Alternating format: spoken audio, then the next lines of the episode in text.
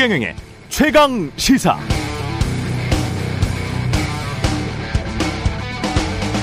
네, 지금 세계 경제는 큰 변곡점에 처해 있습니다. 크게 보면 두 가지 때문인데요. 하나는 그동안 쌓아놓은 빚, 초저금리 시대 소득보다 수십 배 더 많은 차입금을 통해서 돌아가던 경제가 한계 상황에 부딪혔습니다. 인플레이션이 찾아왔고요. 물가는 오르는데 대출 이자까지 상승하니 중상층까지 고통스럽습니다. 서민들 형편은 말할 것도 없습니다. 또 하나는 미국의 자국 우선 보호 무역주의. 그동안 세계와 자유 무역을 주창해온 나라는 미국인데요. 미국이 중국을 견제하기 위해서 다 해쳐 모여라. 이렇게 내몰고 있습니다. 전 세계가 해쳐 모이는 과정 전반에 부담이 따릅니다. 동맹국들까지 막대한 비용 치러야 합니다. 국방, 무역, 노동, 임금, 물가 전반에 악영향을 미치는 게 눈에 보입니다. 수출형 개방 경제에 분단 국가인 한국으로서는 굉장히 불리한 상황입니다. 어떤 정권의 문제가 아니고요. 다 누적된 문제거나 패러다임의 변화에 따른 세계 체제, 구조적 문제입니다. 그런데 정치인은 계속 이건 윤석열 탓이야. 아니 이건 문재인 탓이야만 하고 있습니다. 그만했으면 좋겠습니다. 자본주의 경제에서 파생되는 문제들은 대부분 함께 지혜를 모아서 해결해야 하는 문제들입니다. 그래도 해결될까 말까? 그렇습니다. 그냥 남 탓만 해선 절대 해결 안 됩니다. 지난해 4분기 경제 성장률 마이너스 0.4%였고요. 올해 민생은 더 고통스러울 거다. 대부분의 경제 전문가들 예측입니다. 그런데 정치는 계속 이렇게 고장난 레코드판처럼 남 탓만 하면서 삑삑 거려도 됩니까? 지겹습니다. 해결책, 대안이 있는 정치를 하시길 바랍니다. 레코드판을 부셔버리고 싶다. 이런 유권자들도 많습니다.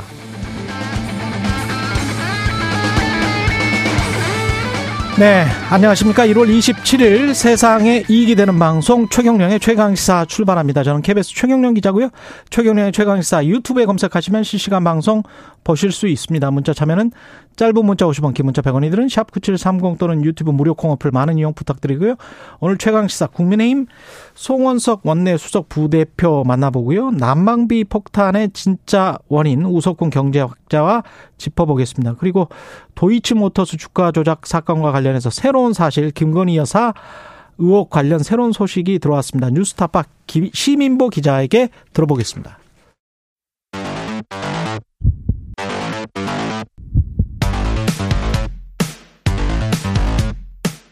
오늘 아침 가장 뜨거운 뉴스 뉴스 unboxing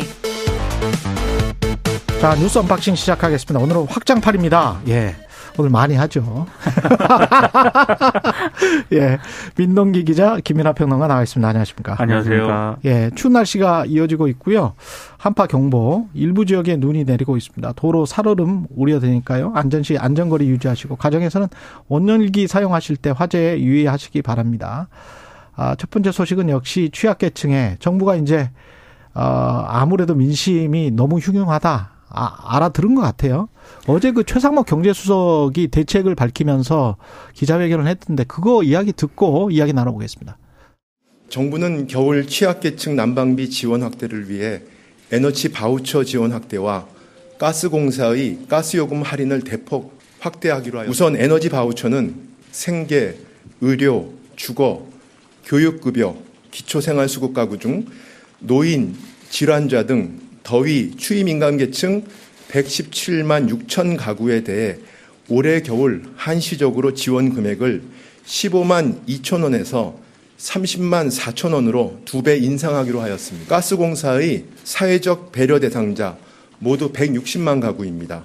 이분들에 대한 요금 할인 폭을 올해 겨울에 한해 9천 원에서 3만 6천 원 할인해서 1만 8천 원 에너지 가격 현실화가 불가피한 측면이 있습니다. 하지만 국민들의 부담이 최소화될 수 있도록 정책적 노력을 최대한 기울여 나가겠습니다. 예, 핵심적인 내용을 전달하기 위해서 예, 편집을 많이 했군요. 네. 그 핵심은 예. 취약계층 난방비 대책을 내놓은 건데요. 겨울철 에너지 바우처 지원 금액하고 방금 들으셨겠지만 사회적 배려 대상자에 대한 가스 요금 할인액을 대략 한 두 배 정도 확대하는 그런 내용입니다. 예.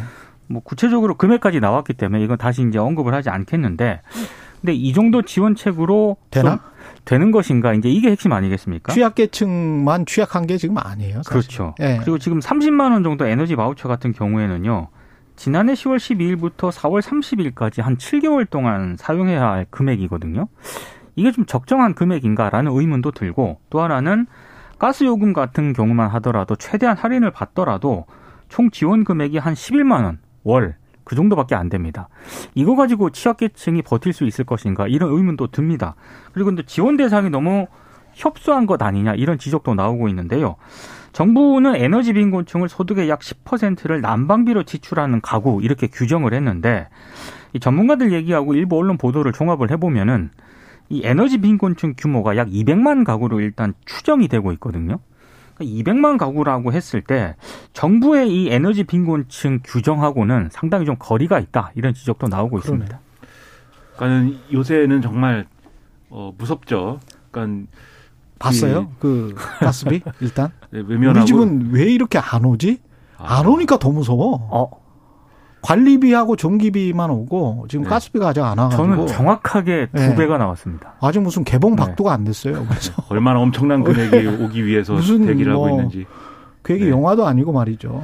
그러니까 집에 있으면 바닥이 이제 추워지면 따뜻해지고 뭐 이러잖아요. 네. 그럼 이제 이전에는 바닥이 따뜻해지면은 기분이 좀 좋았는데 지금은 불안해지고 왠지 아, 무섭죠. 예. 예, 이거 어떻게 해야 되나 꺼야 되나 이런 생각부터 들고 근데 너무 춥고 이런 상황이죠. 근데 저 같은 사람들도 그런 생각을 하는데 취약계층은 얼마나 지금 힘들겠습니까? 그래서 이제 분명히 이제 이것을 이제 어, 지원을 늘려야 되는 부분들이 있는데 지금 말씀하신 것처럼 금액도 그렇고 폭도 그렇고 충분치 않다라는 지적들이 쭉 나와요. 그러면 이 부분에 대해서는 정치권이 추가로 좀 머리를 맞대가지고 추가적인 어떤 지원이 필요한지 여부에 대해서 그리고 어떻게 하면 이 지원을 늘릴 수 있는지에 대해서 대책을 마련을 해야 되는 거 아닌가 이런 생각이 들고요. 윤석열 정권에서 이제 복지라든가 뭔가 지원이라든가 이런 부분들에 대해서 약자들에게 더 두텁게 지원하겠다 이렇게 얘기한 바 있지 않습니까? 지금까지 기조가 그런 기조다라고 설명을 해왔잖아요. 그렇죠. 예. 근데 약자의 범위가 너무 좁아지면 그리고 이 두터운 어떤 두께가 또 너무 얇으면 이런 약속을 못 지킨 게 되는 거 아니겠습니까? 특히 난방비라고 하는 것은 특히 특히 이번 겨울은 추웠잖아요. 춥잖아요. 그리고 그렇죠. 그렇다고 보면은 지원을 해줘야 되고 더군다나 여기서 이, 이 금액에서 끝나는 게 아니라 앞으로 더 오를 수 있다. 이거를 이제 볼 수가 있는 게 경제부총리 같은 경우에 지금 이제 어쨌든 2분기에 인상 가능성이나 이런 것들을 이 열어놓고 있는 그런 발언을 하고 있단 말이죠. 그리고 앞서도 들으셨지만 대통령실도 지금 이 모든 국민이 난방비 부담 확대로 어려움이 가중되는 거 불가피한 측면이 있고 감내해야 할 대외 요건이다. 이렇게 얘기를 했는데 대외 여건이 나아지지 않고 있지 않습니까? 그럼 앞으로도 계속 문제가 될 것이고 이게 봄오면은 조금 뭐 이좀이 괜찮지 않을까 싶은 대목도 있지만 다음 겨울이 또 올 때까지 이 문제가 해결될 것이냐 우리가 장담할 수 없는 거거든요. 그리고 이 부분에 대해서는 제도적인 정비가 반드시 필요하다. 지금 이렇게 봐야 될 것 같습니다. 음, 여야도 그렇고 언론에서 잘 이야기를 안 하고 있어서 제가 한 가지만 지적을 해드릴게요. 그 자꾸 누구 탓이냐 뭐 이런 이야기를 하지 않습니까? 근데 어, 한국전력이건 가스공사건 간에 가장 큰 원인은 환율과 유가입니다. 음. 모든 것은 그렇게 보시면 돼요. 근데 이제 가스공사 같은 경우는 제가 하나 보고서를 지금 정부 유관기관 관련된 보고서니까 정확하겠죠. 찾아보니까 10년 이상 장기 계약이 어, 80% 정도 돼요. 10년 이상 장기 계약. 그러니까 10년 치, 뭐, 뭐 5년치 이런 것들을 이미 계약을 해 놓은 거예요. 예? 5달러에. 음. 근데 5달러에 계약을 해놨는데 우리 돈이 갑자기 가격이 우리 돈의 가치가 떨어졌어. 그래서 우리 돈을 더 지불해야 돼. 그러니까 이게 올라버린 거죠. 그런 측면들 그다음 에 물론 현물 현물 가격이 조금 오른 것도 사실이긴 하지만 현물은 전체 비중에서 보면은 그 현물로 수입하는 거는 사실은 아직은 미미하기 때문에 그렇게 놓고 보면 환율의 영향이 가장 크고 그래서 제가 누차 최강 시사에서도 강조했지만 환율, 통화 수합, 수입 물가 이 관련해서는 굉장히 좀 신경을 써야 된다. 근데 수입 물가 중에 하나가 이런 가스, 원유 다 이런 거거든요. 근데 자꾸 이런 경제적인 현상을 문재인 탓이다. 뭐 이렇게 이야기를 해버리면 이게 하나도 안 풀려요. 하나도 안 풀립니다. 그러니까 그동안에 그러면 환율 방어는 왜 못했냐. 음. 또는 환율 방어를 못한 게 정말 어쩔 수가 없었다면 앞으로는 어떻게 할 거냐. 그럼 올해도 마찬가지일 수가 있거든요. 지금 기재부 발표대로만 보면 1,300원 선을 올해도 예상을 한다는 거 아니에요. 그렇죠. 물론 보수적으로 넉넉하게 잡았지만 음. 그렇게 생각을 해보면 좀 그런 것들이 좀 위험하다. 환율 그, 쪽을 많이 한번 봐보시라는 생, 음. 예, 말씀드립니다. 여러 가지 경제 예. 여건이 있는 거다라고 말씀하셨듯이, 음. 그러니까 전 정권 얘기를 자꾸 한단 말이죠. 이 여당도 그렇고, 예. 정부도 그렇고, 어제 대통령실의 설명도 지난 몇 년간 인상 요인이 있었음에도 요금 인상을 억제했고, 국제액화 천연가스 가격이 어 10배 이상 급등하는 게 지금 이제 이 상황의 원인이다라고 얘기를 했는데 지난 몇 년간 인, 요금 인상 요인을 억제했다. 라는 거에 대해서는 저는 뭐 비판도 있을 수 있고 뭐 이 경론이 있을 수 있다고 봅니다. 그게 잘한 거냐. 근데 음. 지난 몇 년간 요금 인상을 했으면 그러면 오늘 우리가 받아보는 이 고지서에 찍힌 이 숫자가 달랐다는 거냐. 이 국민들 입장에서는 그것이 중요한 것이지 않습니까? 물론 이제 뭐 다를 수 있겠죠. 그런데 크게 달랐던 것이냐. 그 정도의 어떤 요, 이 어떤 지금의 어떤 어, 변수인 것이냐. 지난 몇 년간의 요금 인상 여부가. 그리고 실제로 이제 그 이 LNG 가격이나 이런 것들이 급등한 시기에 얼마나 그러면 요금 인상이 되었느냐를 따져보면은 그 이전에 이제 요금 인상이 많이 안 됐던 그 시기에는 이 LNG 가격이 크게 상승하지 않았기 때문인 것도 있는 거거든요. 여러 가지가 있는 것인데 근데 전 정권에서 많이 안 올려가지고 우리가 다 뒤집어 쓰게 됐다. 이렇게 지금 여당에서 얘기하는 게 저는 뭐 이 어떤 이 여당 의원들끼리 또 정부 관계자들끼리 모여가지고 뭐 할 수 있는 얘기일 수는 있어도 왜냐하면 아 윤석열 정권에서 너무 많이 올랐다. 이거는 우리가 좀 억울하다. 이렇게 말하고 싶은 기분은 알겠지만 국민들이 들을 땐 그게 얼마나 답답한 얘기입니까?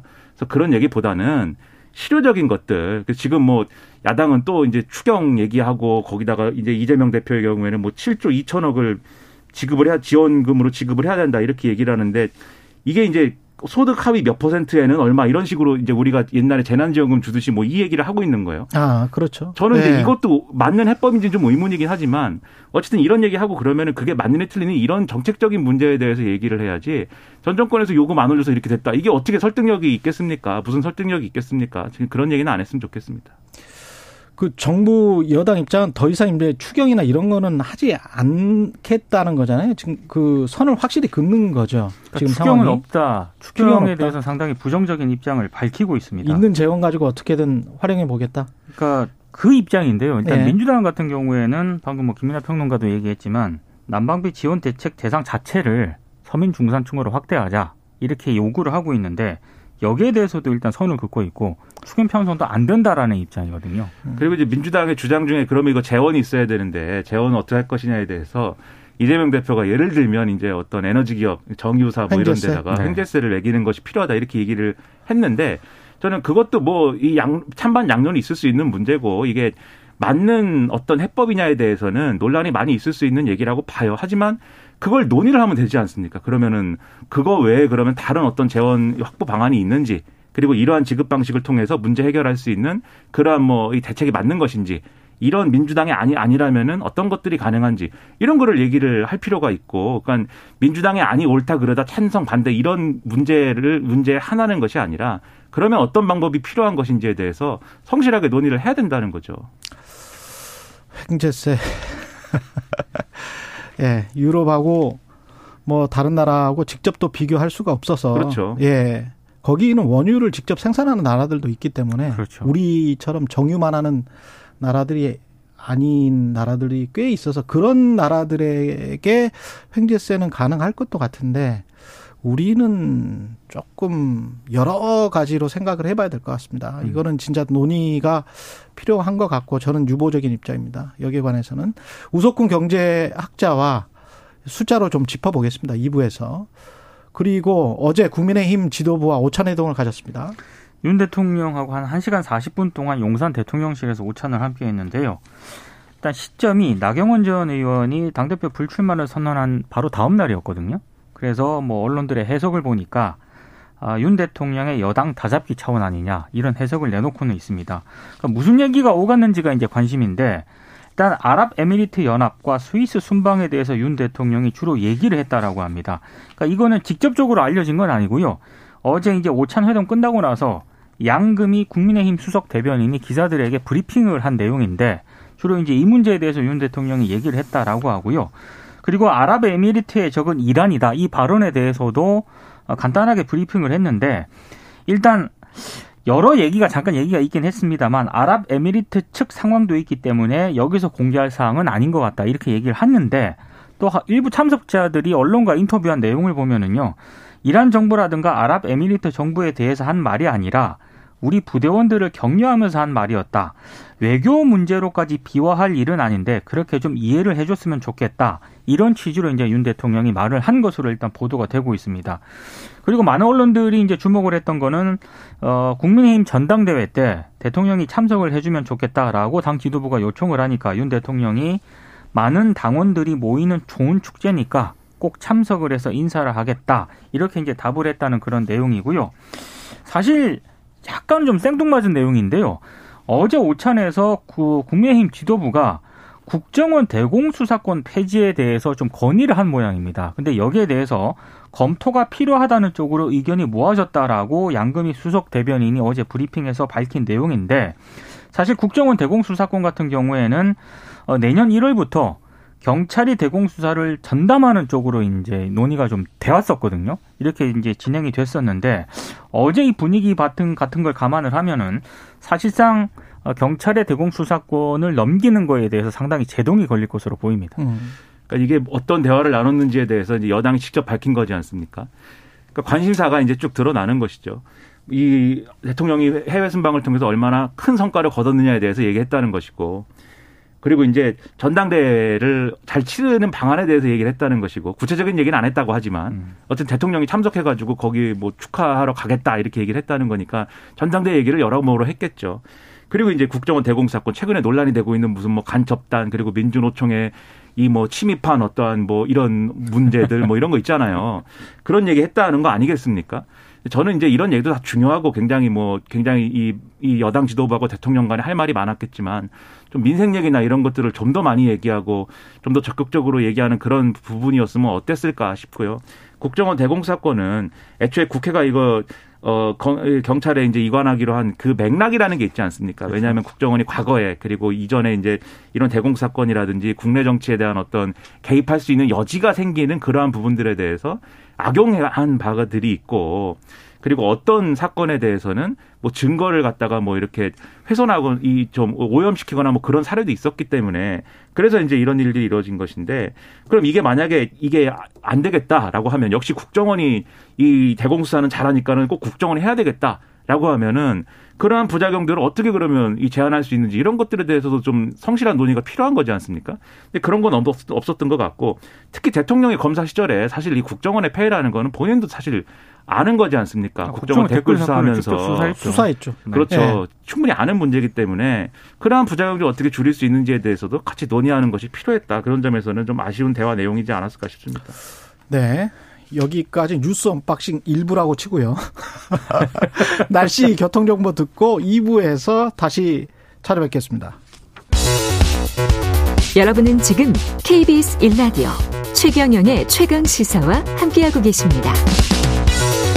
네, 최경영의 최강 시사 뉴스 unboxing 다시 진행하겠습니다. 민동기 기자와 그리고 김민하 평론가 함께 하고 있습니다. 그 법무부가 보고한 게 올해 추진할 핵심 과제를 발표를 했는데요.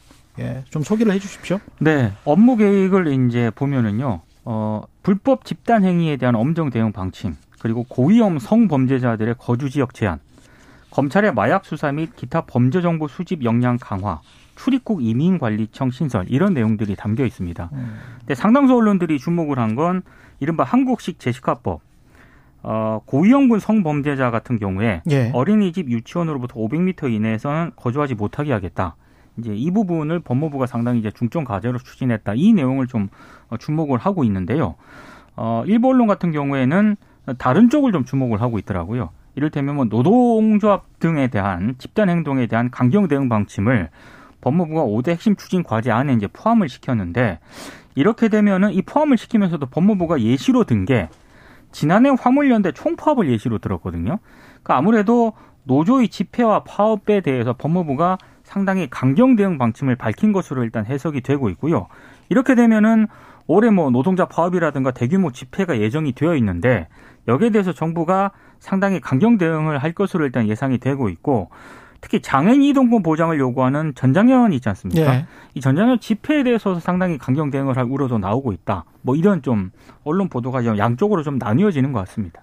일단 수사 역량과 관련돼서는 예를 들면 여기 마약 범죄라든지 뭐 다크앱이라든지 이런 것들은 우리 KBS 뭐 시사 직격이라든지 이런 시사 프로그램에서 많이 다뤘듯이 상당히 실태가 심각합니다. 그렇기 그렇죠. 때문에 여기에 대해서는 법무부든 뭐 검찰이든 경찰이든 간에 적극적인 어떤 수사 의지를 가지고 수사를 해야 된다. 저는 그렇게 생각을 하는데 지금 논란이 될 만한 게 지금 말씀하신 이제 이익 집단의 조직적 불법 행위 이 문제예요, 사실. 왜냐하면 그게 이익 집단이든 무슨 뭐 어디든 간에 누군가 불법 행위를 했다고 하면 당연히 수사를 받아야 되고 그건 뭐 이견의 여지가 없는 것이죠. 근데 문제는 이러한 사례들 중에는 그 불법 행위가 연유하는 어떤 구조적인 어떤 문제가 있기 때문에 이게 지속되는 어떤 그런 조건들이 있는 경우가 있거든요. 그게 이제 일전에 제가 말씀드린 대로 예를 들면 건설 현장이다라고 했을 때는 이 불법 다단계 하도급 이 문제 때문에 이 문제가 아주 만연해 있기 때문에 거기서부터 발생하는 문제들이 있습니다. 그러면 윤석열 대통령도 후보 시절에 여러 차례 강조했듯이 사측이든 노측이든 불법에 대해서는 어, 이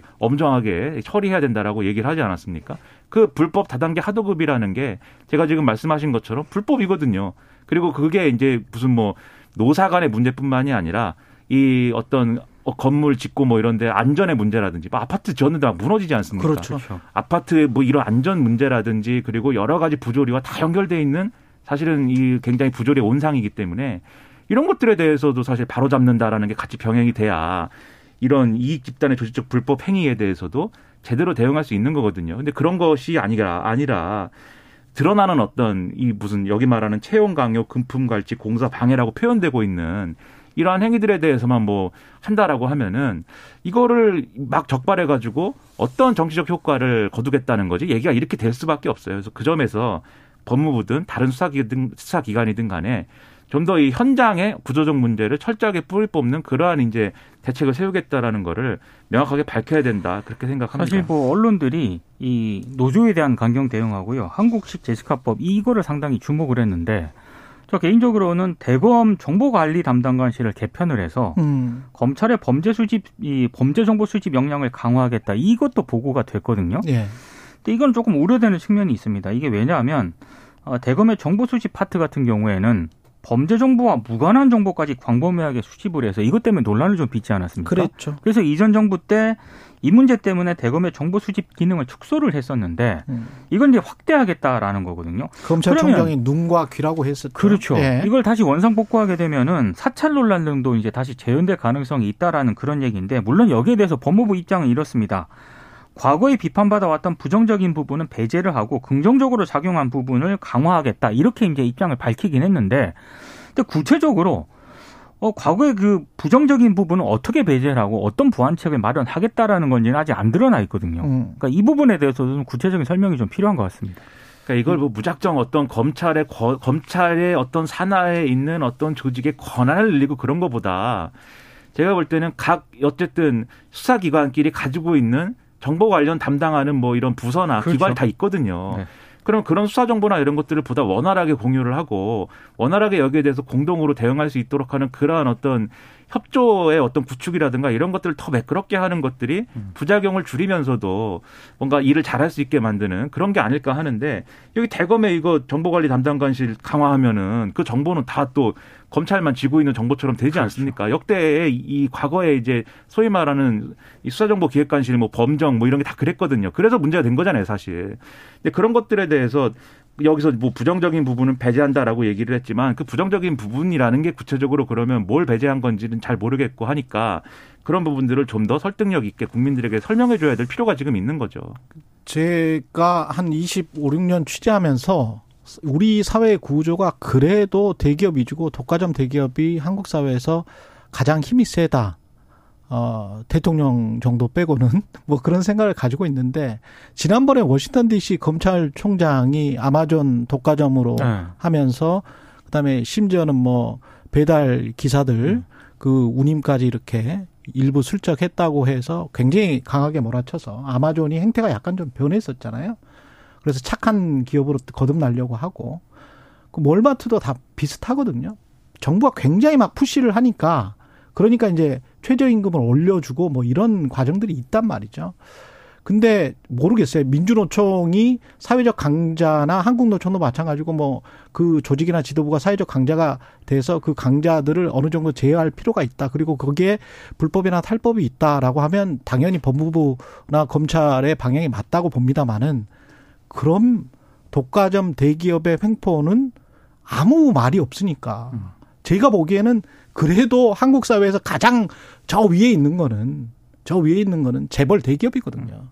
그들이 하는 어떤 탈법, 불법, 편법 행위를 이제까지 너무 많이 봐줘왔었는데 거기에 관한 말은 전혀 없고 글쎄요 아무리 노동자들의 힘이 세졌다고 어 이, 이들만 이들만 불법 행위를 엄단하는 듯한 그런 모양을 취하는 게 이게 우리 구조를 선순환시키는데 옳은가? 음. 공정한가? 이게 사법적 공정함 그리고 사회적 공정함을 실천하는 길인가?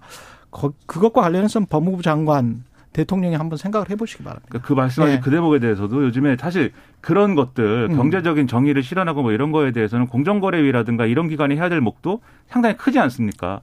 거의 움직이지 않고 있어요. 그렇죠. 네. 그 부분에 네. 대해서는 공정거래위원회가 뭘 했다든지 어떤 입장을 내놨다는 얘기를 지금 최근에 못 들었는데 음. 최근에 가장 열심히 하는 게 이른바 특수고용 노동자라고 하는 지금 화물연대라든지 무슨 뭐 이런 분들이 있잖아요. 이런 분들이 노동자가 아니고 어떤 사업자이고 그래서 이들이 만든 노조는 사업자들의 어떤 집단이다. 이거 하는데 모든 힘을 쏟고 있는 듯이 보인단 말이죠.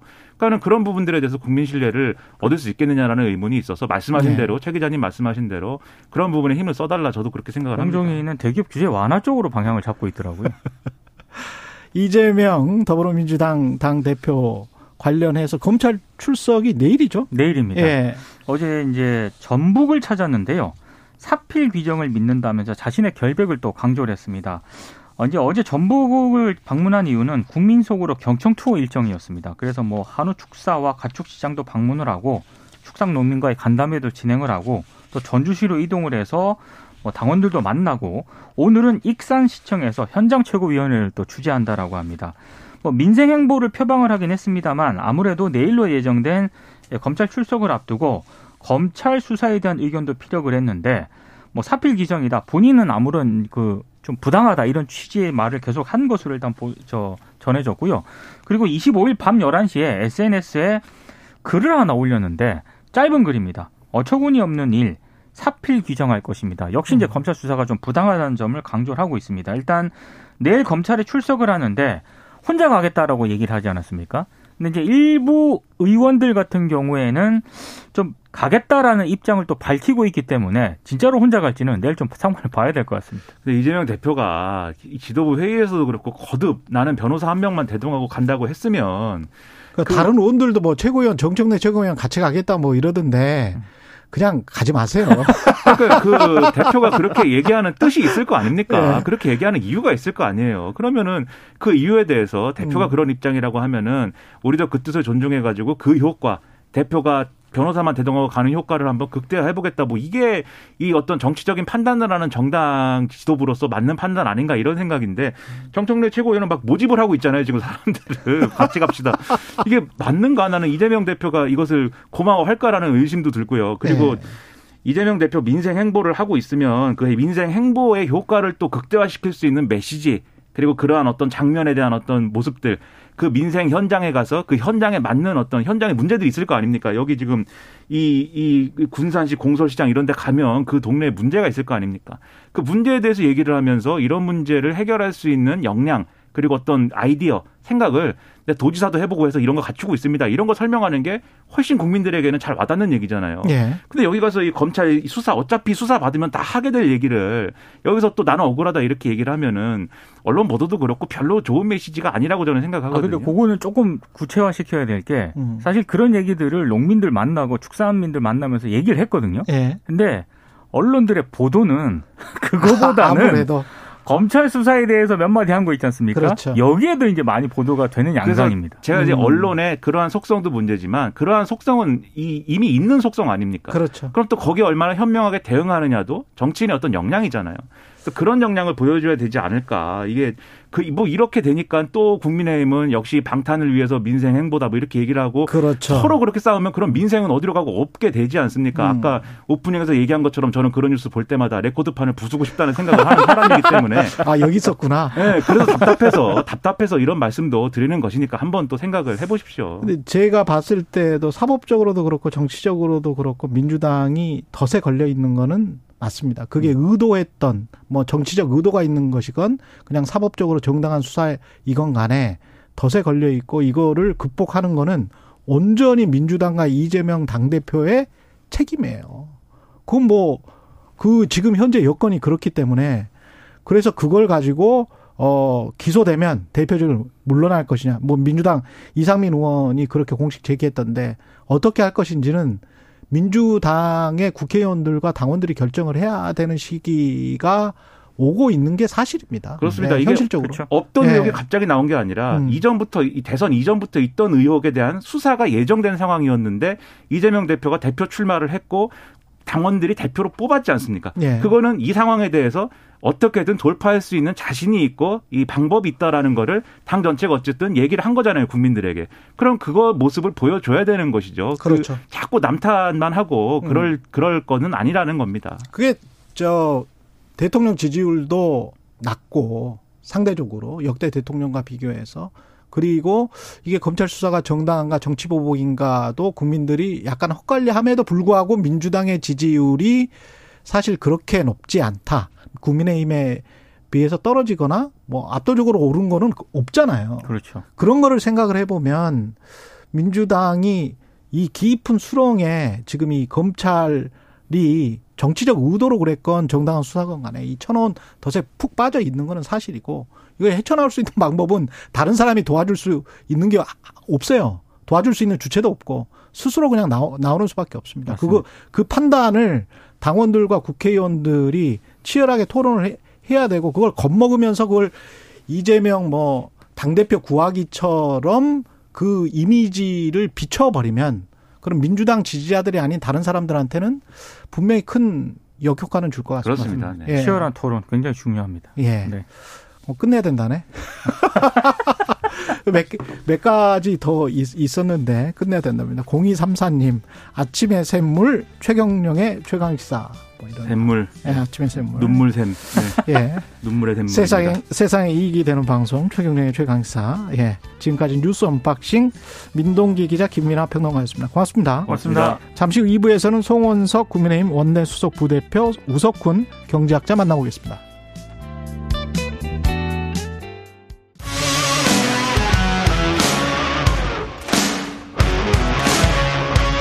오늘 하루 이슈의 중심 최경영의 최강 시사.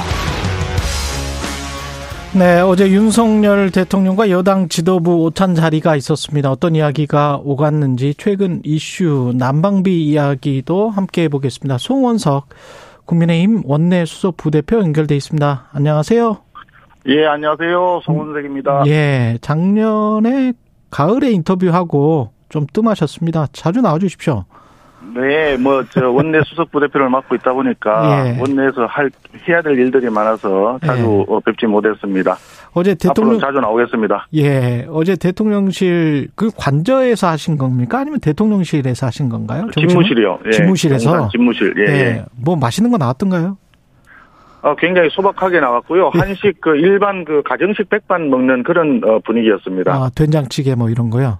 네네. 그 유명한 계란말이 뭐 이런 것도 나왔습니까? 아, 그거는 이제 대통령께서 직접 하실 때 그런 요리가 나올 것 같고요. 예. 이번에는 어, 정해진 코스대로 나왔습니다. 예, 그랬군요. 현장 분위기는 어땠습니까? 그 대통령께서 스스로 이제 대한민국 1호 영업사원이라고 이제 자처하셨지 않습니까? 예. 그래서 어, UAE에서 300억 달러 투자 유치는 굉장히 큰 어, 금액입니다. 어, UAE하고 오랫동안 인연이 있던 영국도 120억 불인가 그 정도밖에 투자가 안 됐는데 예. 어, 굉장히 많이 했고요. 어, 그래서 순방 성과를 이제 당 그 지도부에 설명하는 그런 자리였습니다. 예.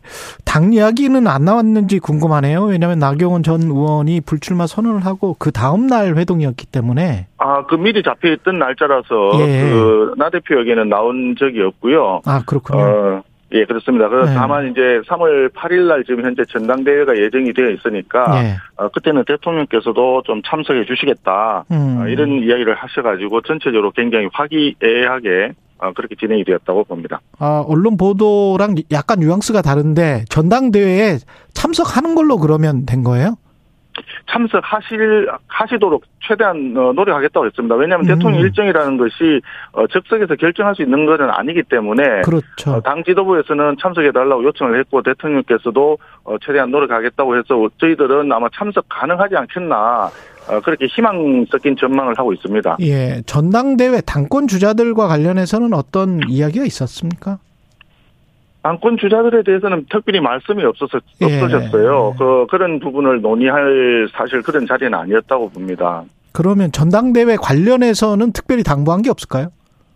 전당대회는 정부가 화합해서 저 앞으로 당이 잘 돼야 된다. 그리고 음. 당이 잘 되는 것이 어, 우리 윤석열 정부가 성공되는 것, 성공하는 것이고 그것이 대한민국의 성공을 위한 길이다라고 하는 데서는 어, 참석자 저 모두가 다 동의하는 그런 상태였죠. 그래서 특별히 개인 어, 어떤 특정 주자나 어, 그런 분에 대해서 얘기를 한 것은 어, 없었습니다. 전반적으로 당이 잘 나아가야 된다라고 하는 어, 그런 측면에서 어, 인식을 같이 했다 이렇게 보시면 될 것 같습니다.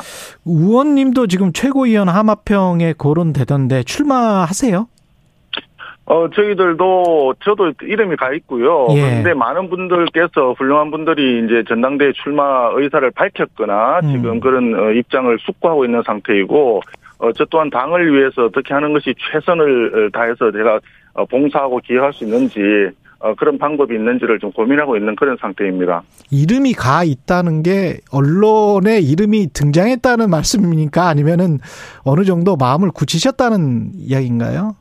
지금 현재 그 질문을 했을 때, 네. 전, 어, 최고위원이든 출마하겠다라고 확실하게 예, 얘기하는 분들이 그렇게 많지는 않을 것입니다. 아, 그래요? 어, 네. 왜냐하면, 어, 전당대회 앞두고 여러 가지 여건들을 생각을 해야 되고, 음. 어, 조금이라도 자- 적재적소라는 측면에서 자기가 가지고 있는 어, 경험과 역량을 최대한 그 발휘를 해서 당에 기여하고 헌신할 수 있는 길을 찾는 것이기 때문에 예. 어, 여러 어, 의원들께서도 또 원내에 계신 우리 그 지도자 분에 해당되는 분들도 다들 그런 점에서 어, 고민하고 있을 거라고 생각합니다. 난방비 이야기가 많이 나왔을 것 같아요. 난방비는 사실 이제 이게 문제는 문제입니다. 예. 지금 민생 차원에서 가장 크게 문제가 되는 건데 그동안에 이제 그 대한민국 우리나라 같은 경우에는 그 공공 요금이 원가하고 어, 실제 가격 간의 차이가 생- 그 굉장히 많았지 않습니까? 음. 그래서 점진적으로 인상이 불가피한데 어, 지난 정부 때 가스 요금은 1년 반 이상 그 인상을 전혀 하지 않은 상태에서 지나오다 보니까 음. 아마 그 여파가 많이 남아 있는 것 같습니다. 그래서 작년에 네 번인가 이렇게 조금 어, 인상을 했었는데 그럼에도 불구하고 그 인상한 부분이 38%인가밖에 안 됩니다. 예. 그러니까 어저 도입 단가는 어 국제적으로 LNG 그 가스 값이 한 10배 이상 올랐는데 예. 38% 정도밖에 안 올렸거든요. 예. 미국이라든지 어 유럽이나 그다음에 일본 같은 경우에도 거의 3배 내지 4배 가까이 그 국내 가격을 올렸는데 그거에 비하면 우리나라는 국내 가격이 그 국제 도입 원가하고 격차가 상당히 많이 벌어져 있다. 이런 부분들이 아마 문제가 되는 것 같습니다.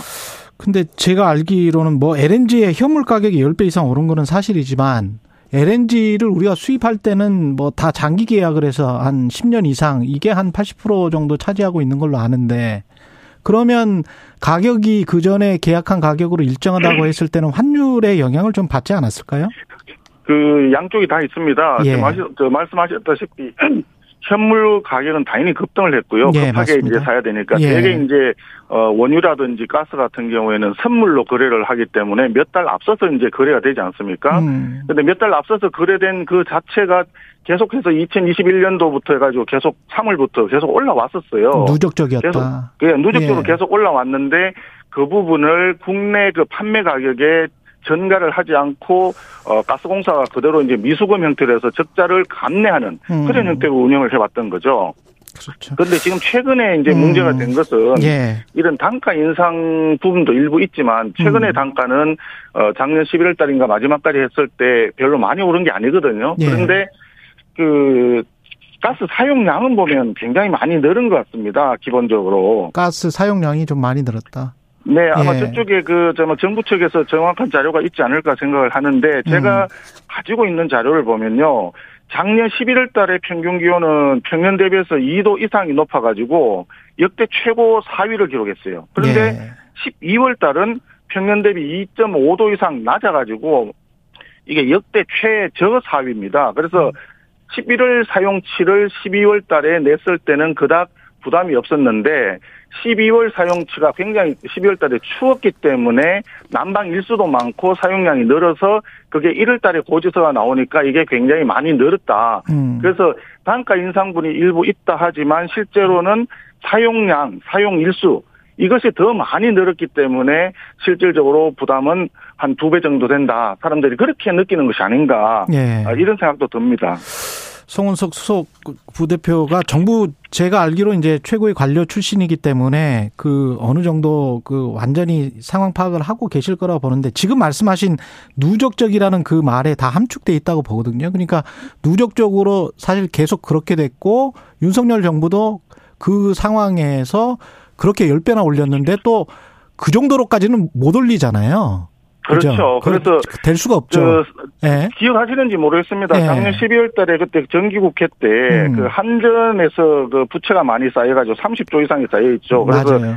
어, 사채 한도를 회사채 한도를 확대를 하자 하는 법을 냈는데 예. 그것이 민주당에서 양이원영이 어, 여- 양이원영 의원이 나와서 반대 토론을 했을 때도 예. 이것은 방법이 아니다 하면서 에너지 요금, 전기 음. 가스 요금을 일시에 대폭 인상해야 된다라고 예, 그때 주장을 했었어요. 음. 어, 기억하시는지 모르겠습니다. 그래서 기본적으로는 아까 말씀하신 대로 누적적으로 도입 단가가 계속 인상되는 부분에 대해서 예. 국내 매출 그, 저, 판매 가격은 올리지 않았기 때문에 그 격차가 굉장히 많이 늘어났던 부분 음. 그걸 해소하기 위해서는 요금 인상은 불가피한데 그럼에도 불구하고 어, 최근에는 금년 1, 4분기까지는 어, 가스 요금을 인상하지 않겠다라고 하는 것이 정부에서 이미 발표를 했던 거죠. 왜냐? 예. 에너지 요금이 서민들의 민생에 굉장히 크게 부담을 주기 때문에 일단 금년 겨울까지는 가스 요금 인상하지 않겠다 이렇게 됐거든요. 음, 예. 그게 그래서 작년 11월 달에 올린 것이 마지막이었죠.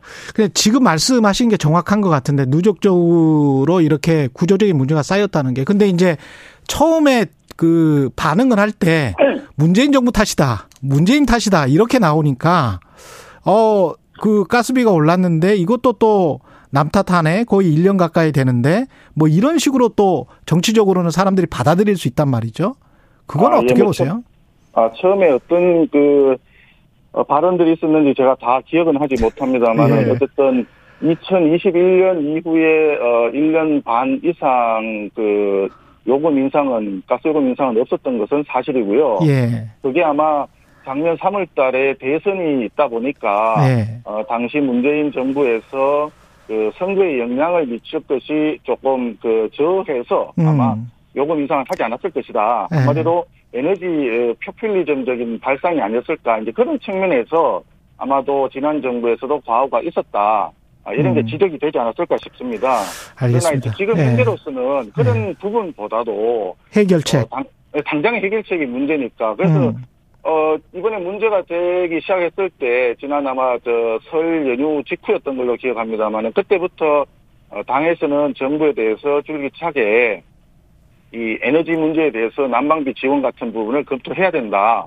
아, 이렇게 얘기를 했고, 어, 어저께인가요? 원내대표도 원내대책회의 때 어, 직접적인 표현으로 지금 15만 원 지원하고 있는 에너지 바우처를 어, 30만 원 이상에서 두 배 정도는 올려야 된다라고 하는 어, 입장을 발표를 한 바가 있습니다. 예, 어, 그, 그 이후에 이제 정부에서도 바로 어, 그런 조치를 그동안에 음. 준비를 했, 었던 부분들을 어, 발표를 해가지고 사회적 배려 대상이라고 우리가 표현하는데 160만 가구 정도에 대해서는 가스비의 할인 폭을 음. 기존에 이제 9천 원에서 3만 6천 원 어, 사이에 할인을 해줬던 걸 18,000원에서 7만 2천 원까지 두 배로 올리고 음. 또그 에너지 바우처 지원 대상은 15만 원에서 30만 원으로 여기에 한 117만 가구든가요? 180, 예. 118만 가구 그 정도 되는데 거기에 대해서 지원하는 것을 발표를 이미 했죠. 근데 전체적으로 우리 가구 수를 생각해 보면 뭐 한 10% 조금 넘을 것 같은데 그 아직 그 현금의 압박을 느끼는 가구 수는 그것보다 훨씬 많단 말이죠. 한 천만 가구는 해당이 될 것 같은데 좀 늘려야 되지 않을까요? 그리고 야당에서는 뭐 대대적으로 좀 해보자. 뭐 에너지 바우처를 확 확대하자. 뭐 또는 횡재세를 걷자. 30조 추경을 하자. 뭐 이런 이야기는 어떻게 보세요? 지금 그 뭐 예를 들어서 시간이 예. 넉넉하고 예. 그다음에 재원이 충분하다면 음. 말씀하신 대로 뭐 모든 국민들에게 어떤 혜택이 가는 방안을 만드는 게 좋습니다. 예. 그래서 그저께 어젠가요 그 더불어민주당에서 얘기했던 부분은 상위 20% 제외하고는 지원금을 주자. 예. 어, 그리고 재원을 확보를 해서 경제세를 도입하자. 그런데 네. 둘다 굉장히 신속하게 시행할 수도 없고 현실성도 매우 떨어집니다. 예. 그80% 국민들에게 이제 지원을 하려면 코로나 때 우리 지원 저 뭡니까 재난 지원금이라고 줬지 않습니까? 예. 그래서 그런 것처럼 추경을 해야 됩니다. 추경을 하려 하다 보면은 상당한 시간이 이제 소요가 되기 때문에 당장 어, 지급할 수가 없는 문제가 생기고요. 예. 그다음에 횡재세 같이 이렇게 세금을 에, 신설하는 것도 횡재세 자체의 문제점에 대해서 논의하는 거 이외에 음. 현실적으로 횡재세라고 하는 세금을 만들게 되면 국회에서 심사하는 과정까지 포함해서 이것도 몇 달이 걸릴 수가 있지 않습니까? 맞습니다. 맞습니다. 그래서 기본적으로 어, 재원 조달 방안인 횡재세, 그 다음에 지급하겠다는 80% 국민들에게 지원금 주겠다는 세출 부분, 양쪽 다 엄청나게 시간이 필요한 부분입니다. 그래서 예. 어, 어저께 그 이야기를 들으니까 많은 분들이 그런 이야기를 합니다. 횡재세 이게 웬 말이냐. 음. 대장동 그 불법적인 수익 있지 않습니까? 예. 428억. 그것이 바로 횡재 아니냐. 그럼 그것을 국고에 헌납을 해가지고 에너지 뭐 지원금을 주겠다는 뜻이냐. 뭐 이런 식으로까지 얘기를 하던데 뭐 그거는 너무 많이 나간 것 같긴 하지만 어, 아무튼 횡재세라고 하는 부분에 대해서 국민들의 시선은 그닥 좋은 것 같지는 않다 하는 느낌입니다. 그 내일 이재명 당대표는 검찰에 출석을 하는데 영장 청구 가능성은 어떻게 보시는지 하고 만약에 영장이 청구가 되면은 국회에서 체포동의안 관련해서 또 회의를 할 거란 말이죠. 어떻게 생각하세요? 어, 지금, 어, 저, 검찰 쪽의 이야기는 제가 잘 모릅니다. 예. 또, 수- 이제 수사 상황이고 이러기 때문에 예. 저희들이 관여할 수 있는 부분도 아니고 하는데, 음. 아무튼 지금 언론에 보도되는 것을 보면은, 어, 체포 영장, 체포 동의안이, 어, 올 가능성이 많다라고 보여지고, 어, 그 다음 민주당 측에서의 그동안의 대응을 보면 당연히 이제 부결시킬 가능성이 매우 높다. 아, 이렇게 생각을 합니다. 근데 그런 부분에 대해서는 그동안에 이제 이재명 대표께서도 국회의원 그 불체포 특권이라든지 면책 특권 이런 특권을 내려놓자라고 계속 얘기를 많이 했거든요. 예. 그러면서 그 이재명 대표 스스로는 어, 저, 보궐선거에 인천에 나가서 되고, 음. 그 다음에 당대표도 되고, 당헌도 고치고 이러면서 겹겹이 방탄을 지금 하고 있고, 또 1월 달에는, 어, 원칙적으로 국회가 없는, 어, 달 아니겠습니다. 국회 법상. 예. 국회가 열리지 않는데도 불구하고, 어, 정기국회에서 바로, 바로 지금 임시국회를 좀 열어놓고 사실상 지금 아무런 어, 회의도 하지 않는 그런 상태가 보면은 방, 이 방탄국회를 가져가고 있다. 아, 이런 생각이 듭니다. 그래서 음. 전반적으로 봤을 때는 어, 죄가 있으면 벌을 받아야 되고 죄가 없으면 당연히 그냥 나오는 것이고 이런 그 죄형 법정주의와 부치주의를 존중하는 측면에서 수사기관에 성실히 임하는 것이 필요하지 않겠나 예.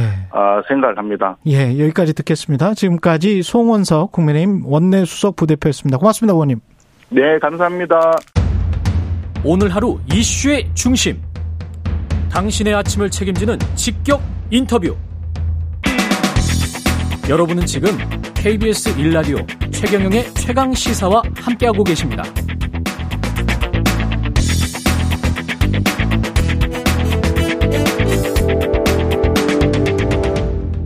네, 크게 오른 난방비에 놀란 분들 많을 텐데요. 방금 전 송원석 국민의힘 의원하고도 이야기를 했습니다마는 정부가 어제 취약계층을 위한 난방비 지원책을 내놨고요. 실효성이 있을지 그리고 폭등의 원인이 진짜 뭔지 예, 우석훈 경제학자와 짚어보겠습니다. 안녕하십니까? 예, 안녕하세요. 예, 오랜만에 뵙네요. 예, 그렇네요. 이 가스 요금이 많이 올라서 깜짝 놀랐는데 어, 이 현 상황은 아주 위험합니까? 민, 민생이라는 차원에서 어떻게 보세요? 한 달 가구를 끌어나가야 되는 사람 입장에서는 그렇죠. 네. 상당히 어려운 건데 음. 이걸 이제 크게 보면은 내 이것도 사실 좀 문제가 해결되니까 다른 문제를 좀 더 심하게 보는 게 진짜고요. 예. 그러니까 그 올 겨울을 생각할 때는 제일 큰 가스의 문제는 이게 공급이 될 거냐, 음. 아니면 확보가 안 돼서 공급 못 하는 수도 있는 거냐, 혹은 전기에서 이렇게 수란 공급하듯이 음. 몇몇 지역만 돌아가면서 하는 사실 그게 큰 문제였어요. 그게 유럽의 문제가 아니고 한국도 그랬습니까? 마찬가지죠. 이게 아. 이 사야 되는데 특히 이제 유럽의 선진국들은 입도 선매라고 해서 아. 10배 이상씩 주고도 일단 확보를 하자. 그랬던 거고 우리는 좀 뒤늦게 아니 비싸더라도 사야겠다라고 해서 들어가서 가스 생산은 제한적이기 예. 때문에 그리고 이거는 가스는 이제 국 가 천연가스는 국가 간의 거래가 굉장히 비중이 많거든요. 그렇죠. 시장에 가서 그냥 돈 주고 슈퍼에 사듯이 그렇게 살기는 어렵기 때문에 그렇죠. 그나마 여름에 이제 많이 내려갔어요. 음. 그래서 좀 해결이 돼서 공급이 사실 이게 큰 문제고요. 네. 만약에 이게 지금 가격의 문제가 아니라 예. 안 나온다. 안 나온다. 그러면 줄, 이제 주려고 해도 줄 물량이 없다. 예, 그, 네. 그래서 이를테면 오- 오늘은 뭐 서쪽은 안, 안 들어와요. 동쪽 쓰세요. 그리고 어. 만약 이런 일이 벌어졌을 수도 있었던 거에 비하면은 예. 사실은 그래도 공공이 대응을 못한 건 아니에요. 그러니까 안정적으로 공급은 했다. 예, 예. 근데 예. 이제 큰 문제는 그래도 이제 잘했다고 할 수 없는 건 뭐냐면은 어. 오를 걸 알았던 거거든요. 그럼 뭐 우크라이나 전쟁 때문에 특히. 특히 지난 여름 가을에는 어떻게 될지 예. 시뮬레이션 결과 다 있었던 거니까. 그렇죠. 보통 그거 하죠. 예, 그거 예, 시뮬레이션 하죠. 예. 근데 이제 그러면 이제 저소득층에게 문제가 될 거다 분명히 1월 2월에 아, 그게 더울 때 좀 미리 준비를 해놔야 됐구나. 그러면은 이제 예. 예산도 마련을 하고 예. 깎아주겠으면 그때 깎아준다고 얘기를 했으면은 사실 그렇게 해서 캠페인을 했잖아요. 그러면은 음. 지금 이렇게 충격을 받을 게 아니에요. 그리고 이 저소득층한테 지원하겠다고 하는 거는 예. 아니 그거를 1월 중순이 돼서야 알았냐. 7, 8월 달에 이거는 다 할 수 있는 일이었거든요. 아. 그래서 일부. 예. 정치권에서도 약간이고 그 행정부 내에서도 네. 에너지 복지라는 이름으로 네. 올 겨울 에너지 복지가 문제가 될 거니까 대응을 세우자는 목소리가 없지가 않았어요. 음. 이 있었는데 예산 당국에서 이건 배부른 소리냐고 다 쳐버렸거든요. 아, 기재부 말씀하시네요. 예, 예. 그러니까 이- 이게 조금 이런 돈은 통과 못 될 거라고 산업부랑 음. 이런 데서 못 올렸다는 거 충분히. 그래서 현장에서는 가스공사는 산업부 산하고. 지금 예, 예, 예. 지금 이제 억울해 하는 건 뭐냐면은 예.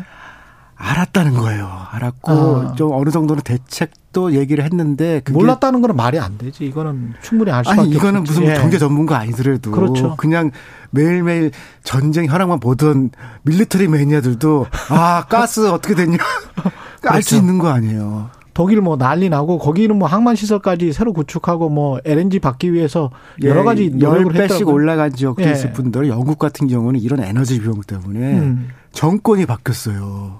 맞습니다. 이 예. 총리가 그 역대 뭐, 뭐 여성이고 그랬는데 예. 에너지 비용에 대해서 많이 보전하겠다라고 했는데 그 세입도 없이 세출만 쓴다 그러니까 예. 파운드와 몰락 몰락하면서 예. 정권 바뀔 정도의 일이거든요. 그 여당에서는 문재인 정부 때 제대로 올릴 거를 못 올려서 지금 우리가 확 체감이 너무 높, 높은 걸로 느껴진다. 그때 올렸어야지 뭐 이런 주장을 하는데 조금 올, 올리긴 올렸고 네.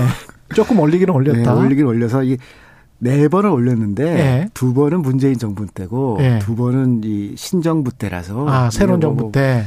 그렇게까지 얘기하는 거는 좀 과한 것 같고요. 예. 그다음에 이건 올라갈 때마다 바로바로 올리면은 이건 진짜 엘리베이터 뚝뚝 떨어지는 것 같이 그렇죠. 사람들이 불안해 살기 어려워서 완충 작용도 좀 해주는 게 맞거든요. 버퍼링 자 예, 그렇죠. 예, 예.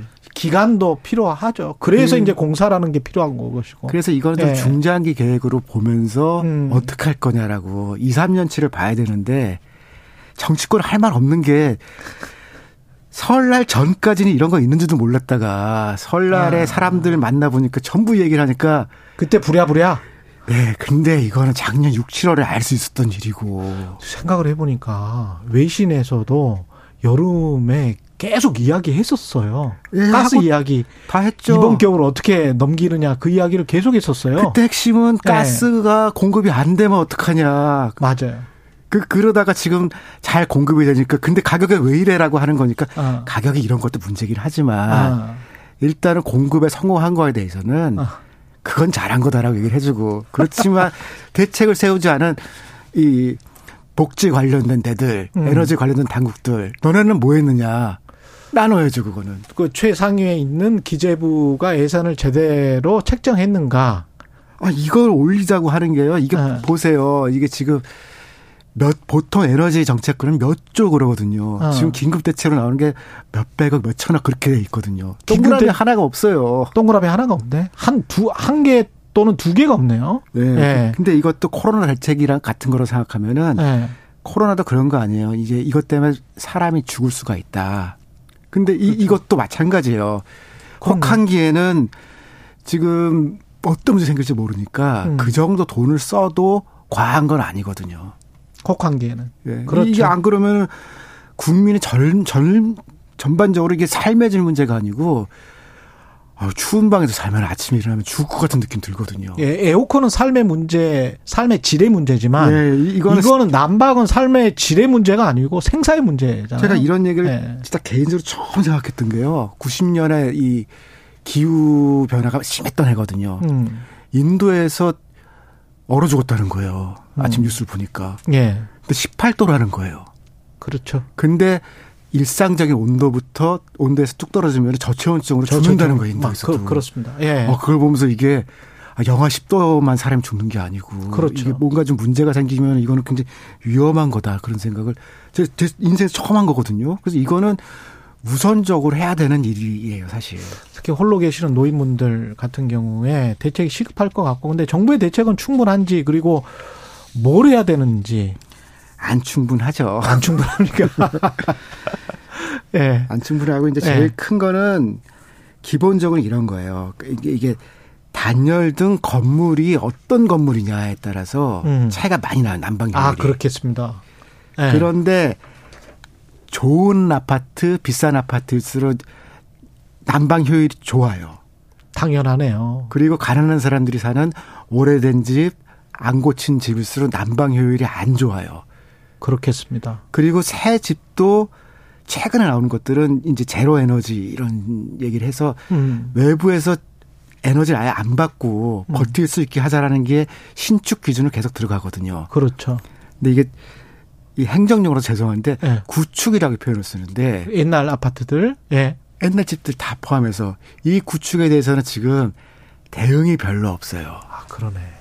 우리 외풍 심하다는 말 많이 하잖아요. 그 다음에 이 새로 네. 생긴 또 요, 주제가 뭐냐면은 네. 지금 아파트들 보면 베란다 확장 했거든요. 지금 사시는 베란다 확장하셨나요? 예.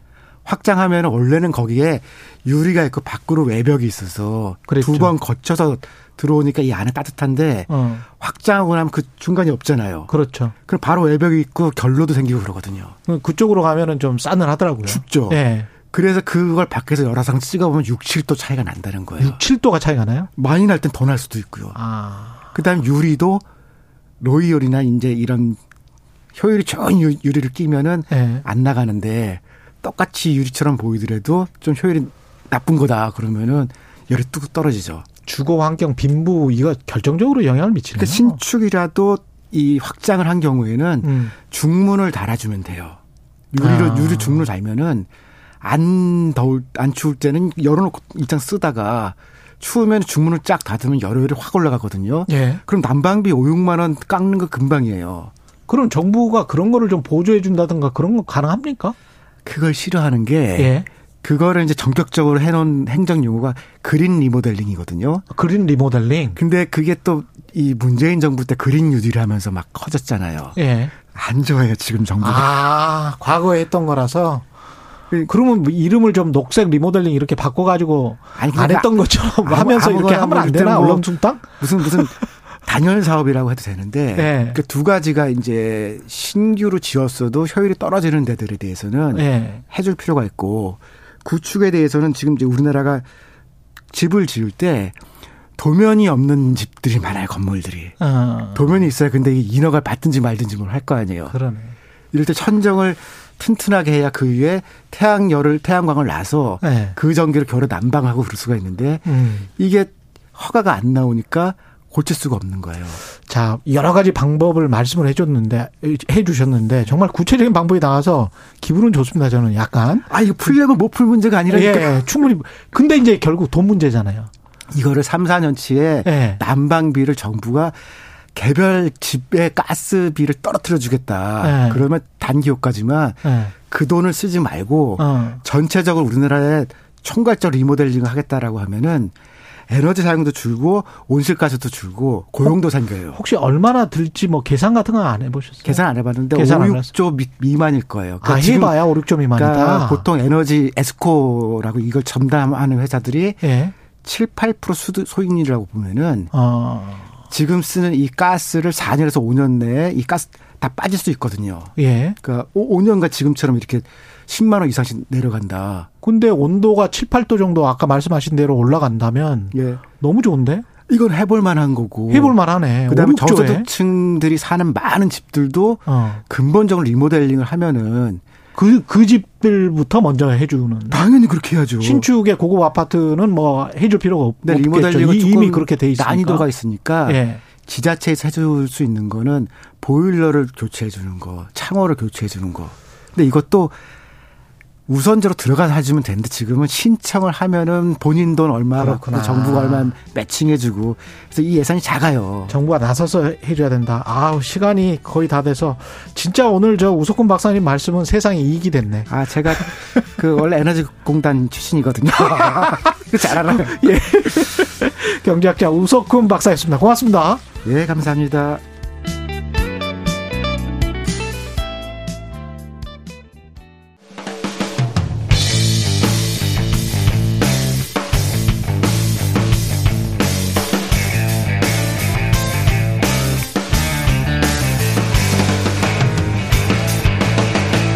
최경영의 최강 시사.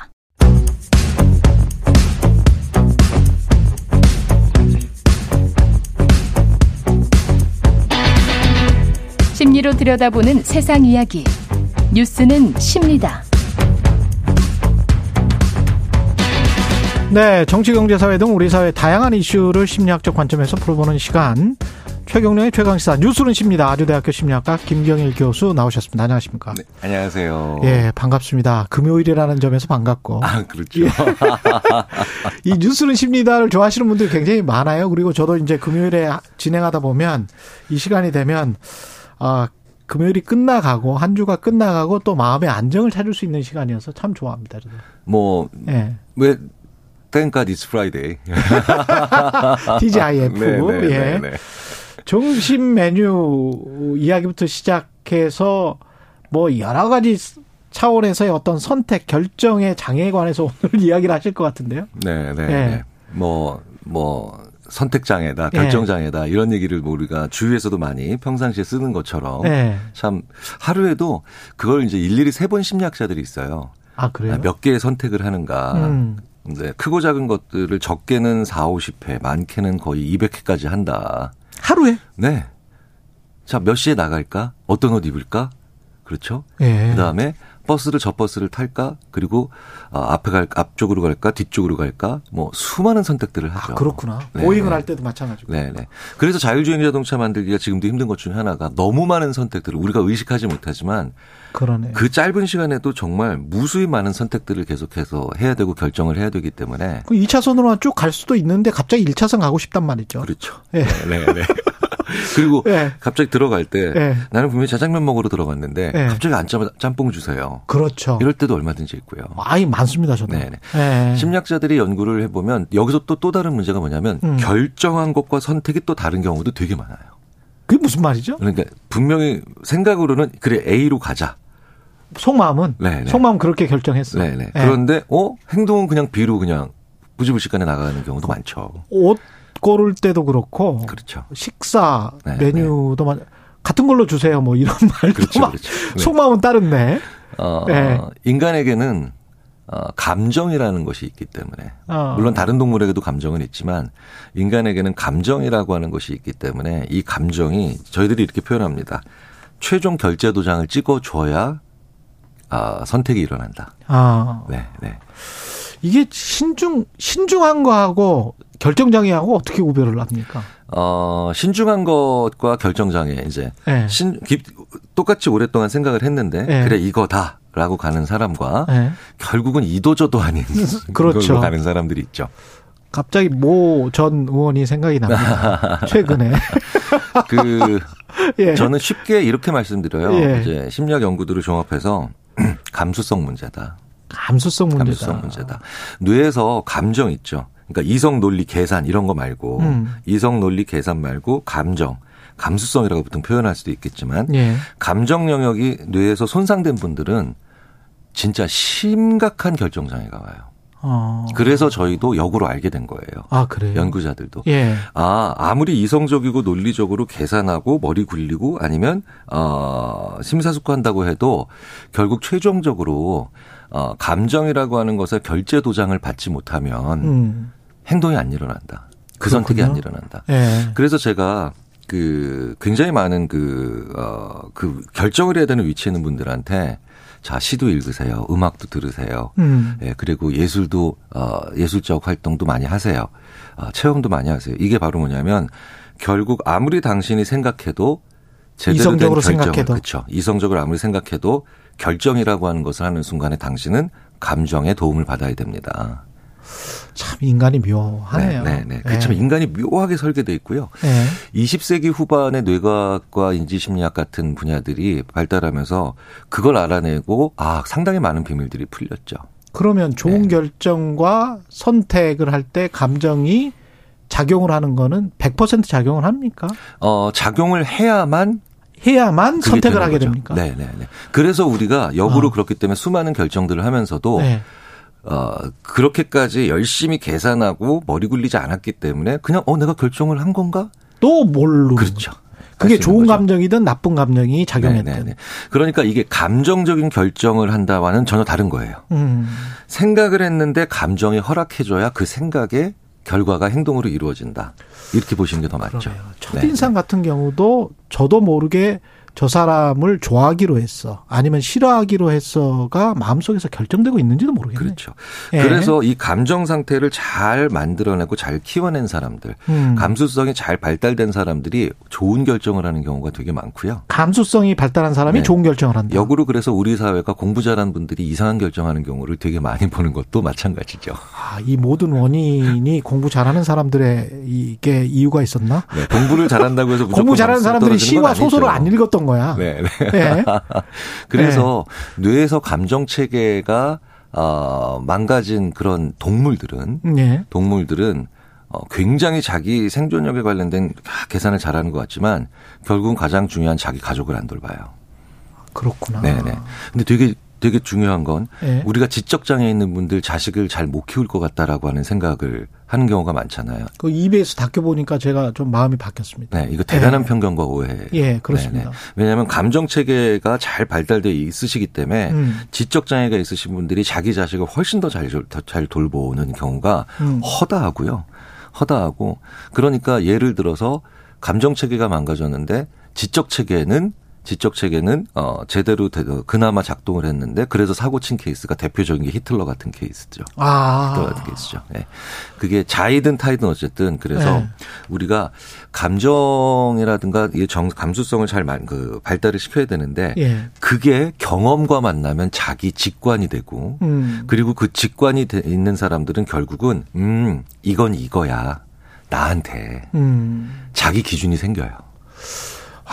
히틀러 그 마인캄프라고 나의 투쟁이라는 책을 제가 사실 대학 때 읽을 때는 사실 저는 감명을 받았었거든요. 음 그렇죠. 예. 왜냐하면 아직 그 발달이 다 안 일어난 상태에서 그렇죠. 네, 격정적인 주장을 만났으니까 어, 격정적인 주장을 만나니까 좋더라고요. 네, 네, 네, 네. 속 시원하는 경우도 예, 있고. 속시하는 경우도 네, 있고. 네, 네. 그런데 그 사람의 삶이 굉장히 찌질했더만요. 그렇죠. 그렇죠. 예. 군대도 뭐 회피하고 뭐 그러니까 한 사람의 그, 그 예. 긴 과정에 거쳐서 인생에 만들어진 컴플렉스가 음. 다른 사람에겐 감동이 되는 경우가 가끔씩 있어요. 그걸 위장하기 위해서 또 그렇게 격정적으로 주장하는 수도 그렇죠. 있겠습니다. 그렇죠. 그래서 아. 이 그때 당시에 그래서 독일에서도 감수성이 잘 발달된 사람, 뭐 좀 이렇게 표현하기는 그렇지만 좋은 감정 체계, 정상적인 감정 체계를 가지고 있는 사람들은 다 히틀러가 어, 어디 되게 이상한 사람인데 문제가 있는 사람인데 그렇죠? 그리고 젊은 시절에 히틀러 나치를 추정했다 하더라도 이제 30대, 40대, 50대 들어가면서도 어 내가 좀 실수했구나 음. 자각할 수 있게 되죠. 예. 자각할 수 있게 되는데 문제는 그러니까 우리가 결정을 하고 선택을 할때 음. 심사숙고하는데 되게 엉뚱하거나 제대로 된 결정을 못 내리거나 아니면 결국 결정도 못 내리는. 네. 사실 자기는 결정 내렸다고 하는데 우리가 보기엔 결정이 아닌 경우. 그렇죠. 네. 이런 경우에 있는 분들이 결국은 감정, 정서, 감수성으로도 출발해서 결국 자기 기준이 안 만들어진 사람입니다. 이직, 전직 뭐 이런 거 할 때도 굉장히 헷갈릴 것 같아요. 네, 그렇죠. 예. 그래서 어 옆에서 봤을 땐어 굉장히 굉장히 허심탄회하면서도 굉장히 분명하면서도 어 별로 생각 많이 하지 않은 것 같은데도 본인의 주관이 뚜렷한 사람들이 있어요. 그렇죠. 네, 네. 그러면 이런 분들은 자기 기준을 만들고 가지고 있는 사람들이죠. 음. 그러니까 예를 들어서요. 제가 어떤 분이 물건을 살 때 봤는데 자동차를 사는데요. 제 예. 주위 심리학자 한 분이 어 자동차를 그분은 돈이 굉장히 많은 분인데 약간 투박한 어 좀 저렴한 SUV를 사시더라고요. 그래서 아니 왜 비싼 차도 많은데 이걸 사 선배 그랬더니 야 자동차는 튼튼하고 대신 찌그러져도 속 안 상하면 돼. 아. 네. 튼튼하고 내 안전을 지키고 예. 그리고 접촉사고 났을 때 차 움푹 들어간 거 보고도 속 안 상하면 돼. 수리비 싸면 돼. 근데 그분은 좀 돈이 많으시고 그분은 꽤 돈이 많은. 어, 저도 신- 그런 대표이사 한 분을 아는데 네. 다 주변에 외제차만 타고 다니는데 본인만 기아 카니발 타고 다녀요. 아 근데 아주 꿋꿋하시더라고요. 네. 이차 너무 좋아. 뭐 네. 이러면서. 근데 또 네. 그분이 음식을 드실 때는 또 굉장히 까탈스럽게 비싼 음식을 드세요. 음. 네, 그러니까 자기 기준이 있는 사람들은 그러네. 네, 있는 사람들은 품목에 따라 다르군요. 그렇죠. 이게 네, 얼마든지 다르죠. 그러니까 그런데 아무 생각을 못 한다. 그러니까 저는 예를 들자면 컴퓨터 살 때요. 예. 되게 빨리 삽니다. 저는 지난 20년 동안 데스크탑을 6번 바꿔봤는데 예. 전부 다 55만 원짜리를 샀어요. 왜냐? 그래요? 예, 예. 저는 나는 이거밖에 안 한. 타이핑밖에 프로그램 안다 한다. 깔고 난 다음에 제가 쓸 프로그램 다 깔고 예. 속 이제 속된 표현이긴 하지만 버벅거리지 않으면 되고 아. 하드디스크 하드디스크 용량 좀 크면 돼. 네. 저는 다른 거 필요 없어요. 그러니까 전세계 빠르죠. 합리적이다. 네, 네. 이게 진짜 합리적이다. 그러니까 자기 기준까지 가야 돼요. 예. 자, 그러면 제가 그래서 저는 왜 이게 결정을 못 하고 있죠? 라고 하면 근데 대부분 보면 아주 유능한 CEO나 우리가 알고 있는 그런 왜 그 혁신가들을 보면 왜 결정이 빠르냐? 생각을 생- 결정이 빠른 걸 생각의 양을 적게 한다는 게 아니라 음. 이성과 논리는 이렇게 차근차근 한- 가는 것 같지만 사실은 1 더하기 1 더하기 1처럼 가고 있지만 감정은 지난 수십 년간의 경험을 한 번에 시뮬레이션하는 정광석화 같은 과정이거든요. 그게 감정입니까? 직관입니까? 그러니까 감정과 경험이 만, 만나서 쌓이면 그게 직관이고요. 직관이 됩니까? 그 아. 직관을 가지고 계속해서 세상을 바라보면서 자기 것을 테스트 해 본 사람이 아 이건 맞고 이건 버려야 되는구나 음. 라는 과정을 끊임없이 반복한 사람이 가질 수 있는 게 자기 철학이죠.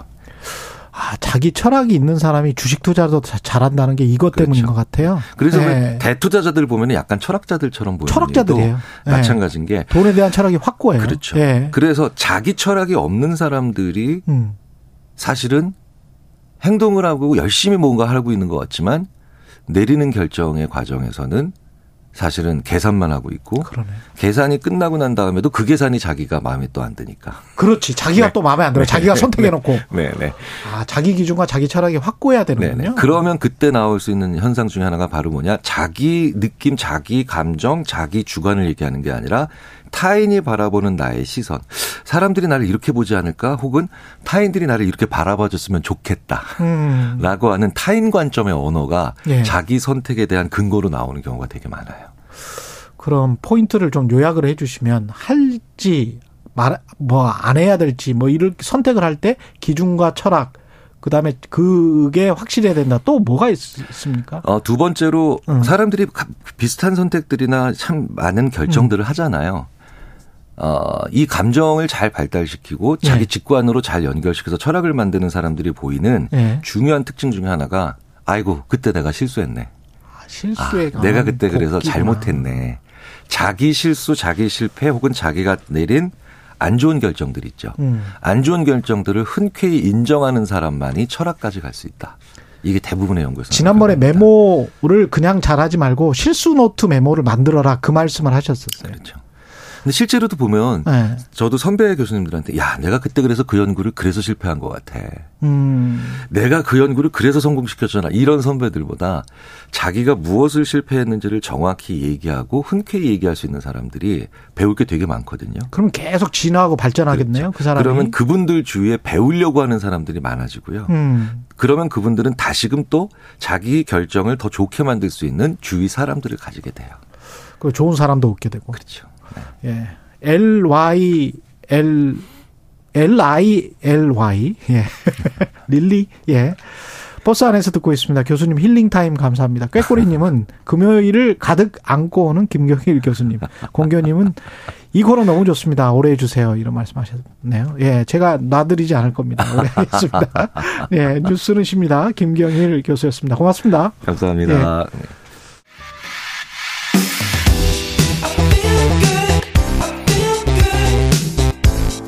세상에 이익이 되는 방송 최경영의 최강 시사 네, 김건희 여사의 도이치모터스 주가 조작 의혹과 관련해서 뉴스타파에서 새로운 뉴스가 어젯밤에 올라왔는데 이 의혹을 자세히 공부하고 이해하려면 예, 뉴스타파의 시민보 기자를 만나야 됩니다. 김건희 주가 조작 의혹 일타 강사, 예, 뉴스타파 시민보 기자 자리했습니다. 안녕하십니까? 네, 안녕하세요. 예. 좋은 일도 아닌데 예. 일타 강사. 일타 강사가 뭐 탐사보도 기자가 뭐 한 분이 아니라 일타 강사가 좋은 일일 경우가 없죠. 네. 안타깝습니다. 예, 안타깝습니다.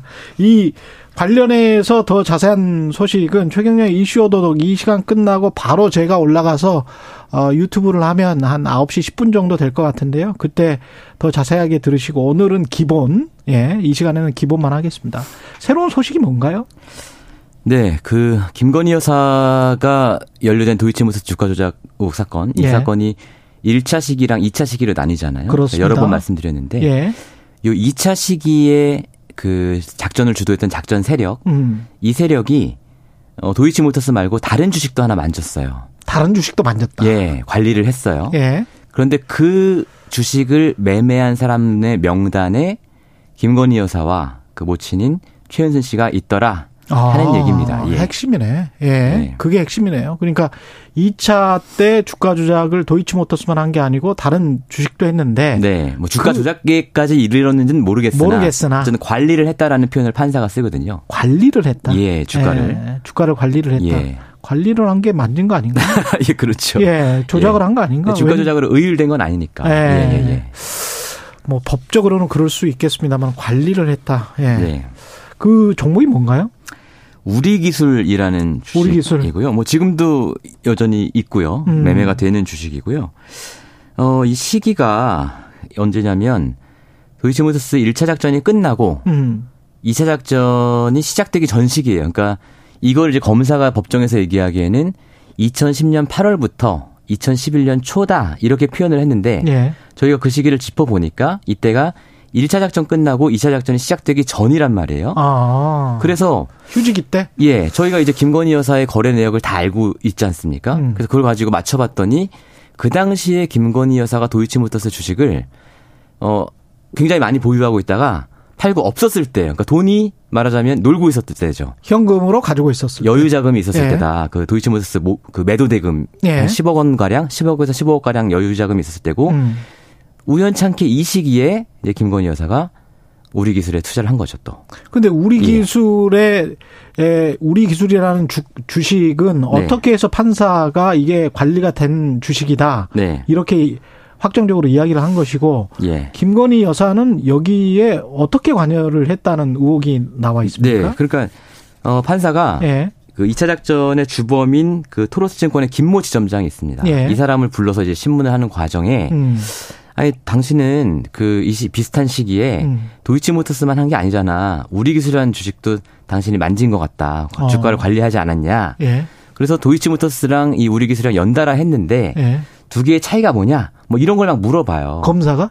판사가. 판사가? 예. 어. 그 나중에 검사가 또 이번에는 비인베스트의 민모스 씨, 그러니까 음. 2차 작전 세력의 핵심 1번은 판사가 물어보고 2번에 대해서는 검사가 이 사람에 대한 서증 조사에서 우리 기술 얘기를 꺼내면서 어, 도이치 모터스 주식을 매매했던, 이, 그러니까 이 비인베스트랑 관련해서 매매했던 사람 중에 상당수가 우리 기술도 매매했고, 예. 또 우리 기술의 경영진이나 임직원들이 도이치 모터스도 매매했다. 이런 얘기를 합니다. 아. 그러니까 이 비인베스트라는 회사와 토로스증권 김모 씨를 중심으로 음. 이 도이치 모터스 주가 조작 작전하고 우리 기술에 대한 주가 관리가 얽혀 있었던 거예요. 그러니까 돈도 좀 왔다 갔다 하고 음. 이거를 사들인 사람도 겹치고 병행을 했군요. 예, 그러니까 예. 아마 이 비인베스트라는 회사가 일종의 투자 부티크잖아요. 예. 그 당시에 만지던 그 주식이 두 가지였고 음. 그두 가지니까 어차피 쩐주들 자기들이 아는 쩐주들 또 제한돼 있을 거 아닙니까? 그렇죠. 그리고 그러니까 이걸 왔다 갔다 하면서 너네 요것도 한번 사봐라, 저것도 음. 한번 사봐라 이렇게 했던 것 같아요. 그러니까 서진도 하고 북진도 했다. 예. 예. 그랬는데 네. 서진했다라고 하는 게 이제 도이치모터스 주가 조작과 관련해서는 1차, 2차 예. 김건희 여사가 다 연관된 흔적이 있다. 그거는 이미 이야기를 했고요. 네. 앞으로 이제 자세히 이슈 오도독에서 이야기를 할 네. 거고 이 주식에서는 김건희 여사가 어떻게 연관이 돼 있습니까? 우리 그러니까 이제 기술은? 판사가 이 우리 기술 얘기를 하면서 예. 말씀드린 것처럼 야 도이치모터스 관련된 사람들이 이렇게 많이 우리 기술을 샀잖아라고 해서 화면에 법정에서 음. 예. 이제 PPT 화면을 보여주는데요. 거기에 매수자 명단 그 주식을 거래한 사람 명단에 김건희 여사가 나온 거예요. 제가 이제 아, 그걸. 법정에서 본 거죠. 그러니까 그걸 딱 따로 꼭 집어서 얘기한 건 아니고 깜짝 놀랐겠네. 여기에 왜 이름이 나와? 뭐 이런 느낌 그런 아니에요? 느낌이죠. 그쵸? 그런 느낌이고 네. 이제 최은순 여사도 거기 있고 아 최은순 예. 여사도 거기 있군요. 그래서 제가 최은순 예. 여사라고 제가 본건 죄송합니다. 예. 최은순 씨죠. 최은순 씨 예. 아니 뭐 예. 할머니께 여사라고 아, 부를 예. 수도 있는 거니까요. 일반적인 예. 존칭으로 예, 사용했습니다. 예. 예. 근데 어쨌든 제가 그 화면이 너무 빨리 지나가서 음. 정확한 수량을 못 봤는데 이제 매수 얼마, 매도 이렇게 얼마 이렇게 되어 있는데 매도만 제가 봤어요. 그러니까 음. 매도가 한 20만 주 좀 넘더라고요. 예. 그리고 금액으로 환산해 보면 한 4, 5억 정도 음. 이 정도 되는 금액입니다. 예. 그러니까 그, 그 아까 말씀드린 유휴 자금이 있던 시기에 이것을 사서 음. 매도를 한 것으로 보이고 제가 이제 그 법정에서 그 얻게 된 제한된 정보에 따르면 음. 매도한 금액이 한 4, 5억 원 어치다. 예. 그때 이제 그 시기에 우리 기술 주가를 보니까 예.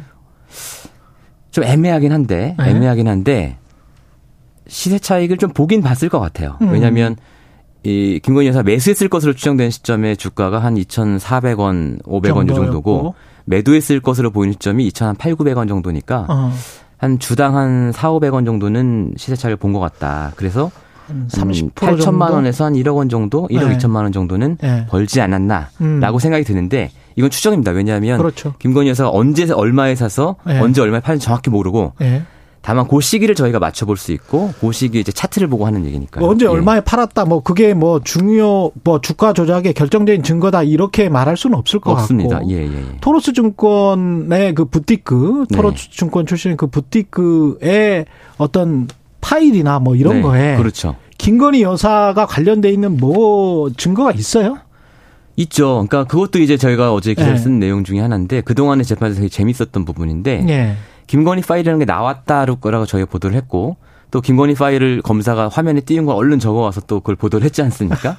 근데 그 뒤에 검사가 이 민모 씨를 신문을 하면서 음. 비인베스트의 이사인 민모 씨, 예. 그 사람이 이제 미국으로 도망갔다가 예. 저희 보도 이후에 자진 귀국해서 체포됐거든요. 맞아요, 맞아요. 그때 근데 체포됐었죠. 이분 조사를 하면서 김건희 파일 다시 한번 띄워놓고 음. 한줄한줄 읊어줘요 검사가. 그러면서 검사 친절하네. 이거는 우리가 보니까 김건희 계좌랑 정확히 그 어. 1의, 1의 자릿수까지 다 맞아 떨어진다. 예.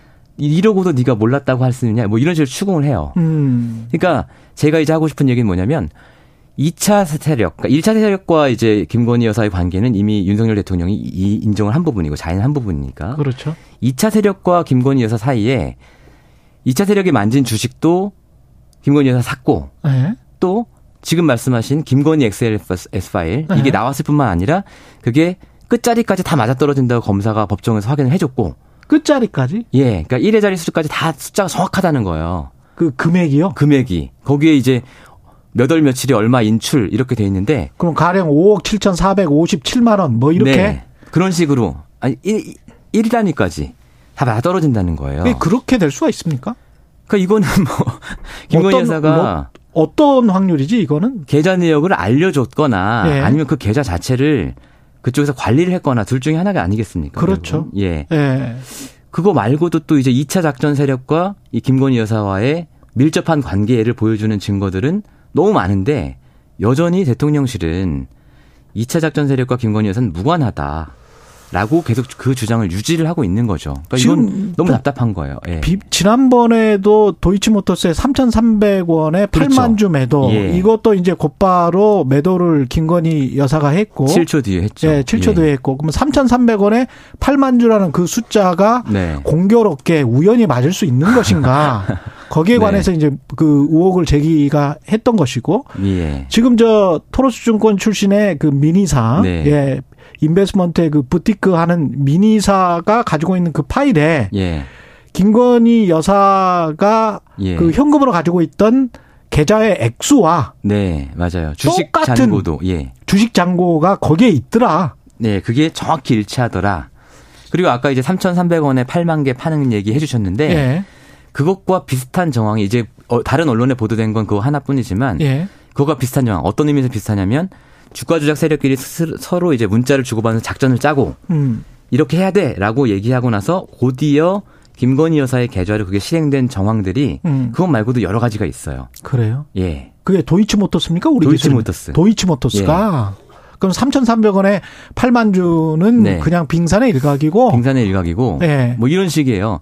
둘이서 아 이번에 우리가 주식 물량 확보해야 되는데 음. 성공했어. 10만 주 뺏어 왔어. 이렇게 이제 문자를 주고 받아요. 음. 근데 그 시기의 거래 내역을 보면 김건희 여사 계좌로 10만 주를 사요. 그러니까 뺏어왔다고 표현했는데 그게 김건희 여사 계좌다. 음. 그러면 그게 무슨 말입니까? 김건희 여사 계좌는 우리 거다. 그러니까 우리가 관리하고 있다. 음. 이런 뜻이 되는 거 아니겠습니까? 뭐 등등 그런 정황들이 많이 있습니다. 대통령실에는 뭐라고 하던가요? 대통령실은 예. 저희가 작년 9월에 보도한 이후에 그때 한번 반론을 내놓고 예. 그 뒤에는 이제 기자들이 도지사파에서 이런 거 어, 물어보잖아요. 시민무 기자도 계속 물어봤을 거 네. 아니에요. 예. 아, 저는 이제 제 전화는 안 받고요. 아, 안 받고. 네. 네. 문자라도 보냈는데 그 뭐 응답도 없고. 근데 이제 어쨌든 네. 기자들이 그 백브리핑 할 때 계속 음. 물어보거든요.